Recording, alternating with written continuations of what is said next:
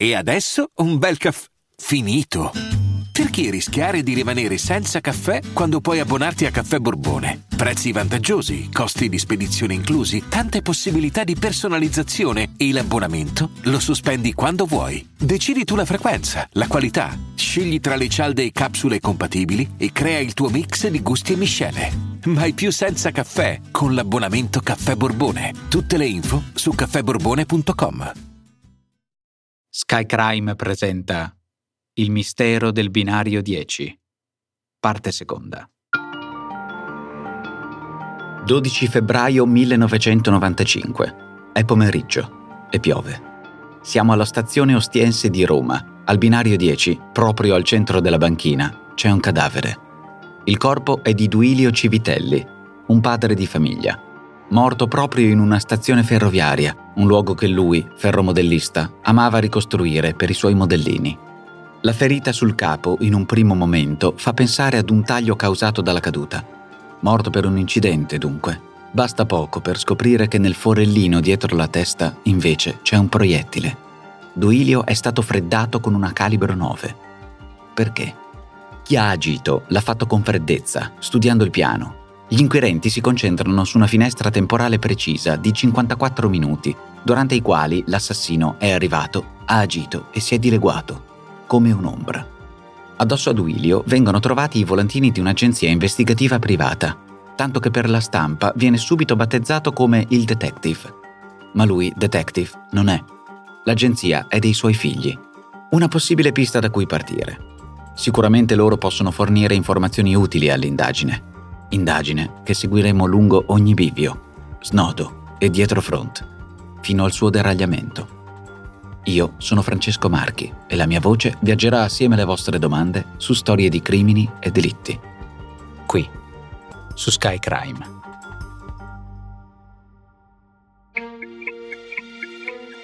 Era una persona che amava il suo lavoro. Lui è Massimo Civitelli, il figlio di Duilio. Io mi ricordo ancora adesso che lui partiva con la 500 e si faceva tutti i paesini confinanti tra Lazio e Abruzzo fino all'Aquila e vendeva porta a porta eh, gli elettrodomestici ai negozianti, i primi televisori, le prime lavatrici, gli accessori. Per quanto concerne la passione dei treni, è un hobby che lui si è creato negli anni. Lui amava anche viaggiare e vedere realmente i treni, infatti quando è successo eh, il fatto eh, gli trovarono dentro borsellone una chiave tipo a tubo che si usava 30 anni fa per aprire i vagoni o sganciare i treni però era una sua passione privata. Era una persona giocherellona, gioviale, amante delle donne. Si circondava sempre di belle donne. I ricordi del figlio Massimo ritraggono Duilio come un uomo sicuro di sé, indipendente e con una grande passione, le donne. Forse è da qui che gli investigatori possono scovare qualcosa. Al funerale c'era la squadra mobile che riprendeva tutti i presenti sperando di vedere qualcuno con espressione diversa o qualsiasi altra cosa. C'erano giornalisti, fotografi. Con discrezione le telecamere della scientifica scandagliano i presenti al funerale, mentre i giornali immortalano la funzione e titolano Civitelli, funerale in giallo. Si parla anche di una ragazza sconosciuta tra i presenti. Uscì sui giornali individuata una donna del mistero al funerale e la polizia indaga. Era semplicemente una mia amica che non voleva apparire in mezzo alla folla. Per la famiglia saggia Civitelli non c'è tregua. Un padre ucciso, poliziotti infiltrati al funerale e la stampa che si concentra anche sugli aspetti più insignificanti della vita della vittima. Dalla stampa si passa alla televisione. Devo dire anzi che poi tutto sommato quella del Civitelli era una vita normale con qualche particolarità. Eh, l'unico, ecco, Cosa intende per particolarità? Lobby dei trenini, che, mm, oppure Beh, questa è una cosa veramente essere... innocua, no? Sì, innocua. Non ecco, può essere dicevo. questa la chiave del delitto. La chiave di un delitto si può nascondere anche tra i trenini. Nonostante fosse ancora sposato, esce fuori che Duilio, da qualche anno, conviveva per cinque giorni alla settimana con la sua nuova giovane compagna, Tiziana, in un villino a Torvaianica che lui le aveva regalato. I due, secondo la stampa, si erano conosciuti proprio a causa dei Terenini. Tiziana era la moglie di un maresciallo dell'aeronautica che Duilio aveva conosciuto nel contesto del modellismo ferroviario. Tra i due era scattato il colpo di fulmine e lei aveva lasciato il marito chiedendo il divorzio. Torna a parlarcene Gianfranco Biliotti, giornalista del Messaggero. Prima ancora aveva avuto una storia lunga con un'altra donna molto bella, almeno così viene descritto. E la moglie, la moglie era diciamo eh, la situazione ferma, la madre dei figli con cui lui ogni fine settimana passava il tempo. E dalla domenica sera al venerdì invece viveva con la compagna attuale a Torvaiani. Hanno voluto creare il caso del mistero, l'uomo della doppia vita perché aveva una compagna ufficiale, ma lui era separato in casa con mia madre. Le separazioni non erano come adesso che vai, ti separi e arrivederci, grazie. 25 anni fa c'era ancora un po' di, forse, no? omertà, di senso diverso, di pudore, chiamiamolo così. Assieme al figlio Massimo e al cronista Biliotti, torna sul caso anche Fabrizio Peronaci, giornalista del Corriere della Sera. La polizia cerca di capire se questo tipo di situazione, questo menage complicato, possa dare luogo a qualche problema, a qualche rivalità. Cioè cercare di capire se il fatto che l'ex moglie fosse stata strappata dai Civitelli potesse in qualche modo aver mosso del risentimento, anche perché un ufficiale è armato, quindi aveva anche in dotazione un'arma e capacità di usarla. I giornali subito, anche lì, eh, ricercato il marito della compagna, ma essendo un militare dell'aeronautica, lo cercavano per mare e per monti. La polizia approfondisce la pista passionale, vengono sentiti i familiari, viene sentita Tiziana e tutte le altre persone che possono fornire notizie utili, informazioni importanti per dare un verso alle indagini. I'm Sandra, and I'm just the professional your small business was looking for. But you didn't hire me because you didn't use LinkedIn jobs. LinkedIn has professionals you can't find anywhere else, including those who aren't actively looking for a new job but might be open to the perfect role, like me. In a given month, over 70% of LinkedIn users don't visit other leading job sites. So if you're not looking on LinkedIn, you'll miss out on great candidates like Sandra. Start hiring professionals like a professional. Post your free job on linkedin.com/people today. Chi indaga punta sulla pista passionale. Il maresciallo tradito è sparito e sembrerebbe avere un movente convincente. Poi è un militare, quindi ha anche il porto d'armi. Ma a sorpresa, dopo aver fatto perdere le sue tracce per qualche giorno, si presenta spontaneamente in questura. In realtà scoprono che intanto il, l'ex marito dell'attuale compagna eh, aveva un alibi, quindi non era in grado di commettere il delitto a quell'ora, ma soprattutto ne esce fuori un quadro più di una persona spaventata che di una persona che poteva portare rancore, perché in realtà durante le frequentazioni con Duilio Saggio Civitelli, prima ancora che nascesse questa passione con la moglie, Civitelli gli aveva raccontato alcune storie si parlava di spedizioni in Africa, di servizi segreti, addirittura a casa lui aveva due telefoni di colore diverso e aveva raccontato all'ufficiale dell'aeronautica che su uno di quei telefoni arrivavano le chiamate dei servizi. Duilio amava raccontare in giro di aver avuto un passato molto avventuroso. Parlava anche di una spedizione in gioventù in Congo per vendicare degli eccidi eh, all'inizio degli anni 60, storie molto fumose, confuse. Davvero Duilio ha a che fare con l'eccidio di 13 aviatori italiani avvenuto nel 1961 in Congo? Lui, un rappresentante di elettrodomestici che colleziona trenini, uscì un'altra pista dell'uomo infiltrato, ma come capita spesso mm, qua in Italia tutte le persone che hanno una vita un po' particolare, un po' ombrosa, lavorano tutti per i servizi segreti. Trattandosi di servizi segreti, ovviamente gli investigatori non possono trovare conferme di questa fantomatica spedizione a Kindu o fosse stato mai vero che lui aveva in qualche modo collaborato con qualche servizio in attività non propriamente alla luce del sole, certo non lo andavano a dire neanche al pubblico ministero, men che meno i familiari lo avrebbero mai saputo. Quest'ultimo commento di Giorgio Luceri, avvocato della famiglia Saggia Civitelli, lascia adito a poche speranze. I treni, la nuova compagna, i servizi segreti, tanti cassetti che si aprono nella vita di Duilio. Uno dopo l'altro, però, questi cassetti sembrano chiudersi. E la polizia cominciò a cercare di capire se effettivamente il coinvolgimento o meno di Duilio Saggia Civitelli ci fosse con l'agenzia dei figli. Vengono controllate le carte dell'Agenzia investigativa dei figli, le singole pratiche, che tipo di indagini private venivano svolte. L'assassino poteva essere qualcuno infastidito dalle indagini dei figli di Duilio Saggia Civitelli. Ci facevano delle domande di questo cosa è successo, questo personaggio chi era, quando abbiamo aperto l'agenzia investigativa, eh, mio padre subito si è buttato a capofitto a collaborare e dovunque andava portava il bigliettino da visita, il volantino, procacciava clienti perché il padre mio padre era nella Guardia di Finanza, altri parenti erano nell'arma dei carabinieri, forse era nel DNA, ma lui non era un investigatore privato come è stato scritto sui giornali o eh, sulle prime notizie.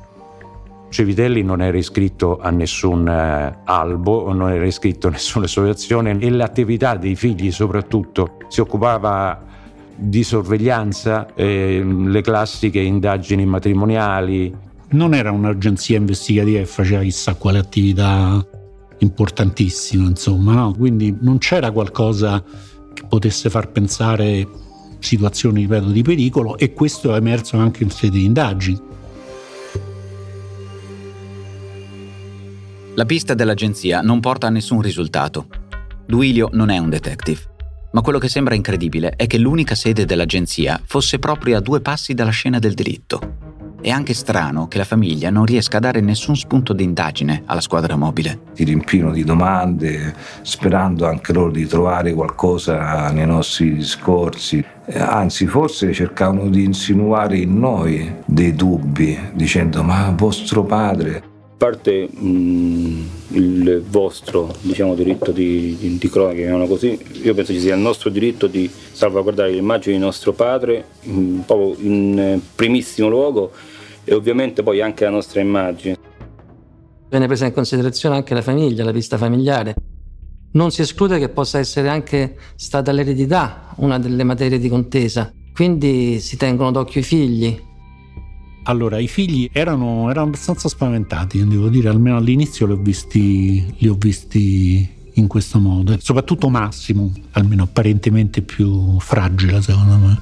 Mentre Fabio si dava più atteggiamento da duro insomma, come, persona.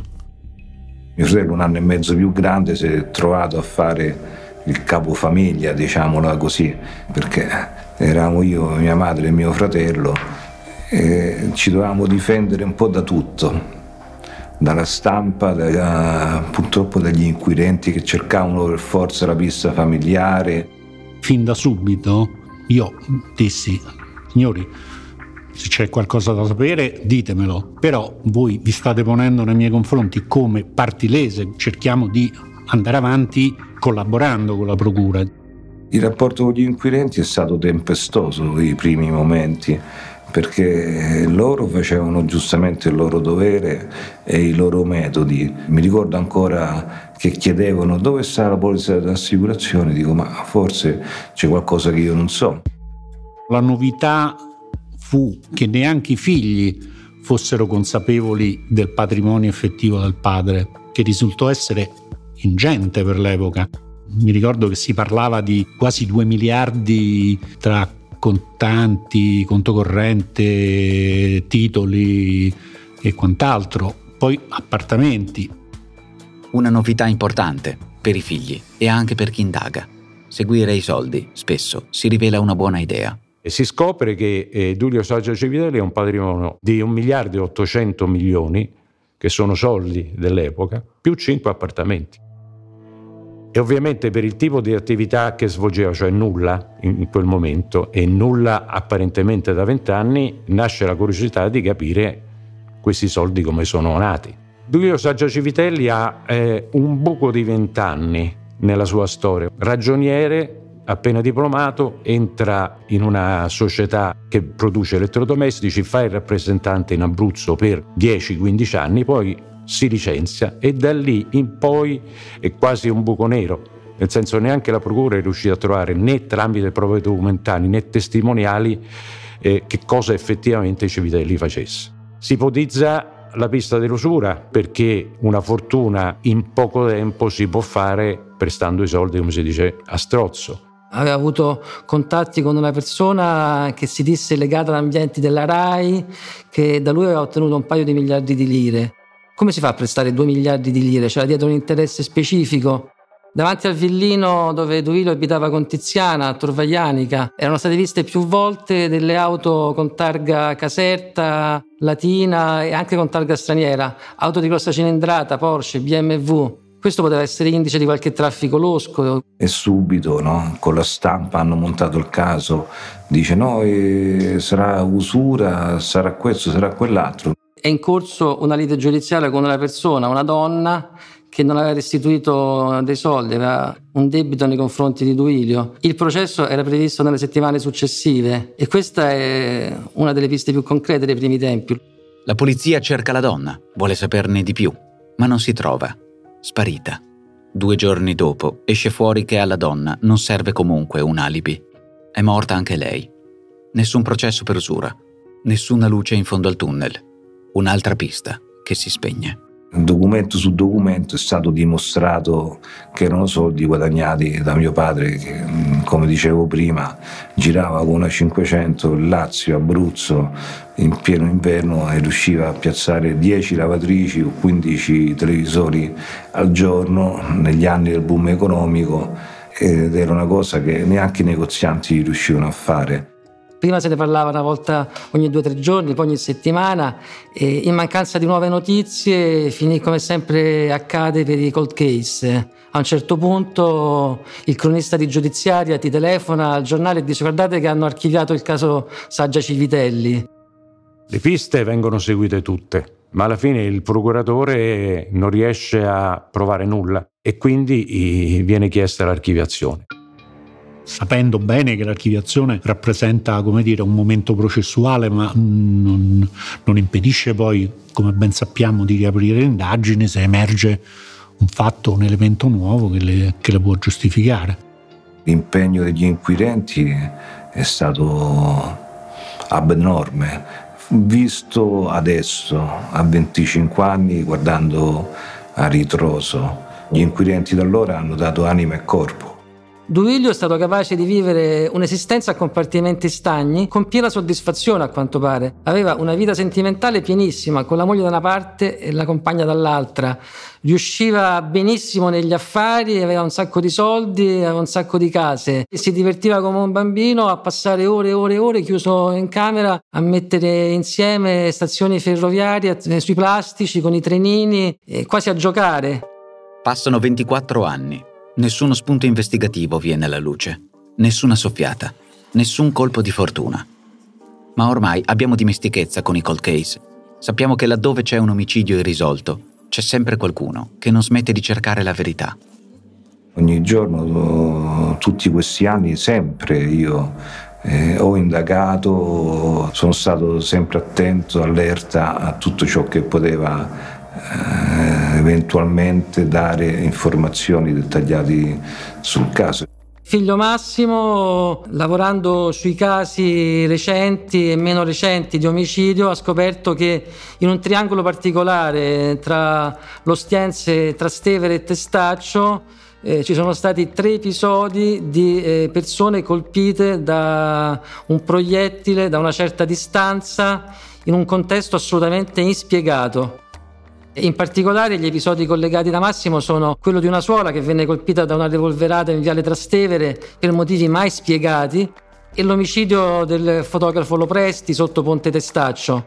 Le date corrispondono, corrispondevano e abbiamo fatto le nostre supposizioni. alla fine tre posti a una manciata di chilometri. Un killer alla ricerca dell'omicidio perfetto. Nessun movente. Sembra solo una suggestione, non ci sono prove, ma da qualche parte bisogna ripartire. L'ipotesi di un serial killer a me non convince, un po' perché i serial killer rispettano dei tempi, hanno degli obiettivi che sono sempre gli stessi, quindi hanno delle costanti che in questo caso non sono negli anni, nelle date, eh, nei personaggi. Nel caso di Civitelli io penso piuttosto ai misteri che stanno intorno alle stazioni. Tra i primi anni 90 e metà degli anni 90 succede una serie di episodi strani e particolari proprio legati alle stazioni romane. Ci sono misteriosi traffici di armi, di soldi, di valuta straniera, ci sono dei poliziotti che singolarmente, fuori ovviamente dall'ufficialità, fanno da accompagnatori e questi spostamenti di denaro. Il fatto che Duilio avesse, come abbiamo detto, questa chiave per poter entrare dentro i vagoni, dentro i treni, a me ha sempre fatto pensare che lui potesse in realtà aver visto qualcosa che non doveva vedere, scoperto qualcosa che non doveva scoprire, di cui non ha parlato con nessuno. Sospetti, ipotesi, ma anche qui nessuna nuova prova è mai emersa sulla pista delle stazioni misteriose. Quello che sappiamo è che sicuramente Duilio viaggiava spesso in treno, anche di notte, da solo, per studiare e fotografare stazioni e paesaggi da riprodurre nei suoi plastici. Però di fatto, come ci dissero i figli, foto non, non, ne sono mai state fatte, loro non hanno mai visto foto di stazioni, quindi non andava in giro e fotografava. Da lì è venuto il dubbio che questi viaggi notturni potessero significare qualcos'altro. Ora, per lasciare l'ormai tipico alone di dubbio che permea le serie dei mostri senza nome, lasciamo la parola ad Alessandro Ferri.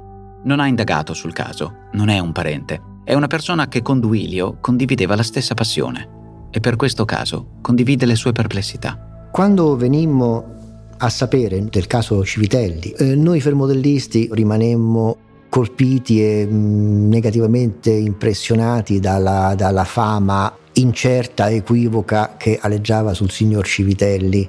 Rimanemmo stupiti, rimanemmo stupiti perché non era un fermodellista noto nella community degli appassionati. Quando eh, apprendemmo che il signor Civitelli aveva non soltanto la passione del fermodellismo, ma anche quella per i treni reali, rafforzò la nostra, la nostra perplessità, perché com'è possibile che una persona che ha una passione così intensa, appunto tale anche da smuovere risorse ingenti, non provi interesse nel voler conoscere di più frequentando i gruppi di appassionati e le, le aree di aggregazione, in un momento in cui non esisteva la rete internet. Nessuna risposta per la morte di un uomo che forse nessuno ha mai conosciuto davvero. La vita per lui è divenuta fuggevole tanto quanto la morte si è fatta implacabile, proprio come un treno nella notte. L'ennesimo omicidio impunito a Roma, un altro killer senza nome, fino ad ora.